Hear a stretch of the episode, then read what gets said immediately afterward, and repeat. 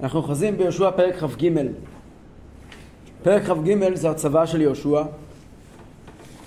יש כמה צבאות של יהושע, שתי צבאות. פרק כ"ג ופרק כ"ד שניהם צבאות של יהושע. בהתחלה צבא של יהושע לזקני העם. בואו נראה. יש הרבה דברים שרואים פה דמיון בין, אה, בין צבאת יהושע לצבאת משה רבינו בסוף ספר דברים. ויהי מימים רבים אחרי אשר הניח אדוני לישראל מכל אויביהם מסביב ויהושע זקן בא בימים הוא גם זקן וגם בא בימים אומר אברבנאל זקן בשנים כל יום הוא ניצל אותו לתורה. בא בימים, אז בזוהר כתוב בנוגע לאברהם אבינו שכל יום הוא נוצל לטובה, נכון. פה אברבנאל אומר בא בימים גם יכלו לראות עליו שהוא זקן, כי המלחמות התישו את כוחו. אבל אתה צודק ש... בא בימים היה מאוד זקן. מי? בא בימים. כן. אבל יש הבדל בין משה ליהושע. יהושע, משה לא כתוב שהיה זקן בא בימים. כשמשה הגיע לגיל 100, הגיע ל-120, כתוב את הגיל, אבל הפוך. כתוב, לא קעתה עינינו. לא קעתה עינו ולא, נכון? נכון. ופה אצל יהושע פס נראה שהתורה מנסה להגיד לנו, תקשיב, הוא לא היה ילד כבר. נכון? כן.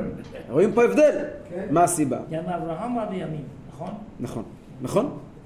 שם באמת רואים, התורה רוצה להגיד שהוא היה צריך לצוות על, על, על בנו ולהודיע לו מי יקבל אחריי והנה בן ביתי יורש אותי. זאת אומרת, אצל אברהם מפורש היה שם עניין, אברהם מפורש הייתה אצלו זקנה. אה, כל הנס שלו שנולד אה, ישמעאל בגיל כזה ואחר כך אה, יצחק. פה אתה רואה שיש פה עניין גם להדגיש את העניין של, ה, של הזקנה. למה? אז אה, אם תסתכלו בעמוד מספר אה, 203. 203 יש מדרש, תנחום המטות. כתיב ביהושע, כאשר הייתי עם משה אהיה עמך, והיה צריך יהושע לחיות 120 שנה כמשה רבינו. בפועל אבל יהושע נפטר בן 110. למה נתקצרו עשר שנים? 110? שבשעה שאמר לו הקדוש ברוך הוא למשה נקום נקמת בני ישראל מת המדיינים מחר תאסף אל עמך אף על פי שנתבשר בשורות מוות לא אמר מחר אני מת מה יועיל לי שינקם במדיין הקדוש ברוך הוא אמר למשה רבנו אתה הולך להילחם במדיין ואחרי זה תמות משה רבינו היה צריך לדחות את המלחמה הזאת. במקום זאת משה רבינו מיד הלך להילחם במדיין קיבל פקודה מיד עשה את זה ויהושע ידע שהוא צריך לכבוש ל"א מלכים אז הוא לא עשה את זה ביום אחד אמר אם אני אהרוג אותם מיד אני מת מילא הוא לא עשה את זה ביום אחד.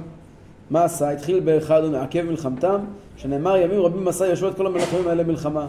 אמר לקדוש ברוך הוא, אתה חושב שהרווחת זמן עם זה שאתה, שאתה נלחמת בהם לאט לאט? אה? כן. כן. בארון שם, ב... אבל אני, אתה עשית את זה, אז אני מקצר את החיים שלך בעשר שנים. ואתה יודע, יהושע ידע שיש לו ביטוח חיים, הקדוש ברוך הוא אמר לו, לא. האם יהושע לא עשה כש- כשורה? אז הפונים יופס, רבי פנחס, לא, למה? באמת זה היה נכון, אם היה... כיוון שהוא משך את הזמן. אז ה- הוא נענש כאילו? הוא נענש. נענש, אבל אם הוא היה באמת עושה את זה כמה זמן, הוא היה- באיזה גיל הוא היה? עוד איזה שנים. 120, 120. 120. אבל כמו זה משה. מגיע. אז מה הוא חושב שיהיה במלחמה הזאת? זהו. מה הסיבה?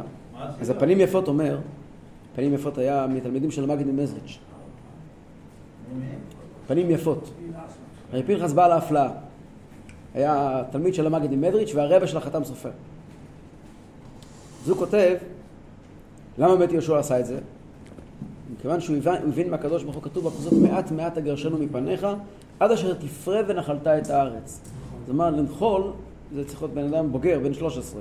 אז לפחות שייקח 13 שנים ועוד קצת, 14 שנה, עד שהחבר'ה יהיו קצת בוגרים. זאת אומרת, כדי שגם הילדים שנכנסו לארץ יקבלו חלק נפרד בארץ ולא כחלק מההורים שלהם. הוא דאג לצעירים. הוא חשב על הצעירים שנכנסים לארץ, שלא יקבלו רק חלק מההורים שלהם, אלא שיהיה להם נחלה משל עצמם. ולכן הוא משך את זה עוד, עוד שנים עד שהסתיימה הנחלה. אז ככה, מה, מה הטענה? כתוב בספרי חסידות, שפת אמת כותב, שיהושע עשה מה שהוא צריך לעשות. הכל בסדר. כתוב בתורה, מעט מעט אגרשנו מפניך. כן, נכון. אבל הבעיה הייתה, אומר, אומר, אומר השפת אמת, ועוד חסידי כל כך. יהושע עשה מה שהוא צריך לעשות. הוא הלך לפי הקצב שהקדוש ברוך הוא אמר. אבל מה, מה, הבעיה? אומר, אומר שפת אמת, כשהוא נלחם, כל פעם שהוא נלחם הוא הרגיש שלוקחים לו חתיכה מהחיים. הוא ידע שאנחנו מתקרבים, מתקרבים. והקדוש ברוך הוא בוחן כליות ולב הרגיש, הקדוש ברוך הוא ידע שנכון שהוא עושה לפי הספר, אבל הוא גם חשב על עצמו. וזו הייתה הבעיה. אבל מה, כל בן אדם רוצה לחיות. זה לא... אבל בסדר. אבל אבל עכשיו- יהושע, יהושע, אתה לא בן אדם... לא, אתה לא בן אדם פרטי. זה לא. אתה לא בן אדם פרטי. אה, כן. כן, אז אה, הרי לכן, זה משה רבינו, למעשה. כן. כבר ברגע שם לו מדיין. אז יהושע יכול לעכב. אבל לא, אבל כבר יכול. עוד כותבים הפרשנים, יהושע אומר להם, אני זקנתי וסבתי, כן ראינו עכשיו? אמר להם, כן. ויקרא יהושע לכל ישראל לזקניו ולראשיו שבטיו ושוטריו, ויאמר עליהם, אני זקנתי ובאתי בימים. אני אשם בזה שאני ככה זקן. אני זקנתי ובאתי בימים. ואתם ראיתם את כל אשר עשה אדוני אלוהיכם, אדוני אלוהיכם לכל הגויים האלה מפניכם כי אדוני אלוהיכם הוא הנלחם לכם ראו הפלתי לכם את הגויים, את הגויים. הנשארים האלה בנחלה לשבטיכם מן הירדן. וכל הגויים אשר הכרעתי והים הגדול מבוא השמש ואדוני אלוהיכם הוא ידופה מפניכם, והוריש אותם מלפניכם, וירישתם את ארצם כאשר דיבר, אדוני אלוהיכם לכם. וחזקתם מאוד לשמור ולעשות את כל הכתוב בספר, בספר תורת משה, לבלתי סור ממנו ימין ושמאל, לבלתי בוא בגויים האלה, הנשארים האלה איתכם, ובשם אלוהיהם לא תזכירו ולא תשביעו, ולא תעבדו ולא תשתחוו להם. מהקדוש ברוך הוא, הוא מי שכבש את הארץ עבורכם. עדיין לא את הכל, היו חלקים שעדיין לא נכבשו. ועוד יותר מזה, גם מה שעוד לא כבשנו כבר חילקתי ביניכם מי יקבל מה אחרי שתכבשו לזכרם אותי. ויהושע אומר, אני כבר חילקתי לכם קדימה. ולמה הוא עשה את זה? אז יש שתי סיבות. הרלב"ג כותב, קודם כל אדם צריך לעשות את המקסימום שהוא יכול לעשות, אז הוא עושה. אומר, אני לא יכולתי לכבוש את הכל, אבל לפחות אני כבר, את המקסימום של לחלק אני כבר מחלק.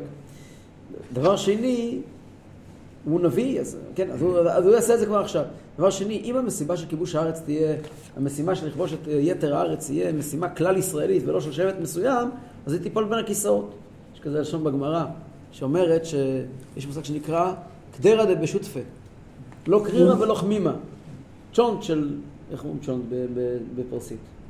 חמין לא. חמין, כן. חמין. אז כתוב שקדרא דבשותפה, חמין של שניים, זה לא קר ולא חם. למה? זה לא קר, יש פה אחראים. זה גם לא חם, כי יש שני אחראים. אף אחד לא לוקח את זה עד הסוף, זה גדרת, זה פשוט... כן? אז יהושע אומר, אם אני רוצה שמשהו יקרה פה בארץ, אני חייב להפיל את זה כתוכנית אישית של אנשים. ולכן הוא אומר, זה של כל השבט, לא של זה של שבט זה, זה של שבט זה, זה כבר בעיה שלכם. עוד סיבה, כדי למנוע סכסוכים עתידיים בין שבטים. כל אחד כבר יש לו את השטח שלו. אבל יהושע אומר, אתם חייבים מהר להתעסק עם ההורשה הזאת, לגמור את הסיפור, ולא להתעסק עם הגויים, ולא להתקרב אליהם, לא ללמוד מאורחותיהם, ולא להתקרב לאלילים שלהם. וחזקתם מאוד, לא במלחמה, אלא בלימוד התורה, בשמירת המצוות, כיוון... מצוות. אתה, אתה רומז שאנחנו צריכים לסיים? לא, לא, פשוט. כי זה מה שבסופו של דבר יביס את הגויים. רק התורה והמצוות. אני חייב לומר פה משפט, זה, זה מפריע, בוא, בוא, זה, זה מבלבל אותי, זה נותן לי תחושה ש... זהו, גמרנו, צריכים לעצור. שב, שב, שב, נו. ה- ה- הנקודה הזאת היא נקודה מאוד יסודית, ונשמעת לנו קצת, אה, קצת רוחני, רוחנית, גבוהה, אבל האמת היא שזה ממש לא ככה. אם אנחנו נדבר ברמה אקטואלית, מה שיכול לגמור פה את, ה, את המפעל בין המאה שנה או מאה עשרים שנה ש, ש, ש, של, של יהודים שהגיעו מכל העולם ליישב את ארץ ישראל, מה שיכול פה לחסל את המפעל הזה, זה לא, בגשמיות, לא ברוחניות. זה לא, לא נחיתות צבאית. וגם לא נחיתות מדינית. היו תקופות שהיינו בבידוד מדיני, אני לא יודע מה היה איתכם, מלחמת יום הכיפורים, היינו בבידוד מדיני אמיתי. נחיתות צבאית, היינו גם במלחמת העצמאות ועוד, ועוד הזדמנויות בנחיתות צבאית נוראית ואיומה. לא זה מה שיגמור אותנו. הדבר היחידי שיכול לגמור אותנו בגשמיות ממש, אה? זה חוסר הזיקה למקורות. מכיוון חוסר הזיקה למקורות. ביום שהילדים שלנו לא ירצו, לא יבינו עבור מה הם נלחמים. אתה יודע, במלחמת אה, יום הכיפורים, אני, אני אספר לך סיפור. במלחמת יום הכיפורים, גולדלה יצאה לפגוש לוחמים בשטח. היא יצאה בעצמה לעמק הבכה, ו... והיא ראתה. היא ראתה מה שקורה שם, יחד עם ראש הדיין. ואחרי זה היא הייתה מאוד שבורה. אחר כך היא עשתה מאמצים גדולים מאוד להביא נשק, היא הצליחה לגרום לרכבת הצבאית מארצות הברית. אבל כשהיא יצאה משם, היא הלכה למקום של כינוס של חיילים. יש תמונה מפורסמת. גולדה. כן. יושבת עם... עם, עם, עם, עם אה, משם? אה, יניב. המתחיל, לא? אה, יניב. יושבת שם עם, עשרות חיילים. לוחמים. ש... יש תמונה מזה. אחד הלוחמים, היא ישבה שם ואחד הלוחמים אומר לה, גברתי ראש הממשלה, יש לי שאלה אלייך. הדוד שלי הגיע באונייה, באוניית מעפילים, מיד אחרי, מיד אחרי הפינוי של הבריטים, ומיד גויס למלחמה, וכמובן נפל במלחמת העצמאות. שכן שלי נפל במבצע קדש. עוד בני משפחה שלי נפלו פה, נפלו שם, וכעת איבדתי חצי מהגדוד שלי בעמק הבכה. אני רוצה לשאול אותך שאלה אחת. האם הדם הזה שווה את זה? האם המחיר שווה את המוצר? שאלה מאוד חזקה. גולדה מאיר שתקה.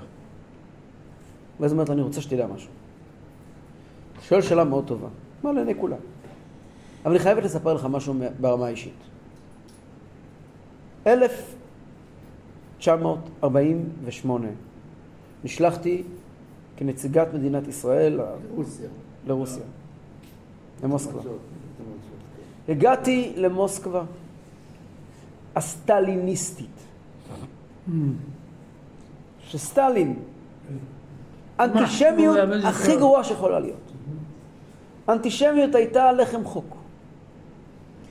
והציונות הייתה, הרי הם עשו את זה כי הם רצו לדפוק, הם, והעובדה שרוסיה תמכה בהקמת המדינה, זה היה עניין רגעי. בפועל היא הגיעה לשם, הייתה שם כמה חודשים. ליצירת קשר עם נציג ישראלי. עם... זה עוד, עוד לא קמה המדינה, וזה היה פשע בל יסולח. ואני הלכתי לבית הכנסת בשבת, הכנסת הגדול בארכיפובה. הרחוב היה מלא אנשים. 80 אלף איש יצאו מהבית במסירות נפש לרחובות כדי להביע הזדהות. 80 אלף יהודים עמדו ברחובות. ואני הולך ברחובות והם צועקים לי ביידיש, עדיין גדיר גולדה, תודה לך גולדה. כל מיני מילים שאנחנו סומכים עליכם. ו... הגיע לבית הכנסת כזה מפוצץ, אנשים לא היה מקום לזוז. זו תקופה שבית הכנסת היו ריקים ממש. אני יודע מה זה תקופת סטלין, זה לא, לא בדיחה. הם היו עושים בסדר. 80 אלף איש! והם אומרים לי, אמרתי להם, הם אומרים לי, אנחנו סומכים עליכם. שווה לנו להיות יהודים בגללכם. אומרת גולד, אני לא אישה דתייה, אבל באותו שבת אני התפללתי כמו שלא התפללתי בחיים שלי. ואז אני הבנתי למה שווה להילחם. אתם לא נלחמים רק בשביל השתיים וחצי מיליון תושבים שגרים כאן בפיסת אדמה הזאת. אתם נלחמים עבור יהודי כל העולם. יהודים במוסקבה מקבלים השראה ויהדות מהמלחמה שלכם כאן. כל זה יכול להיות קיים רק כשיש לך משמעות של יהדות. אם מבחינתך כל זה לא חשוב ולא רלוונטי, אין לך כבר להילחם. ואדם לא שווה את המחיר. איזה היגיון יש לגור במקום שטילים עפים עליך כל יומיים, כל שני וחמישי?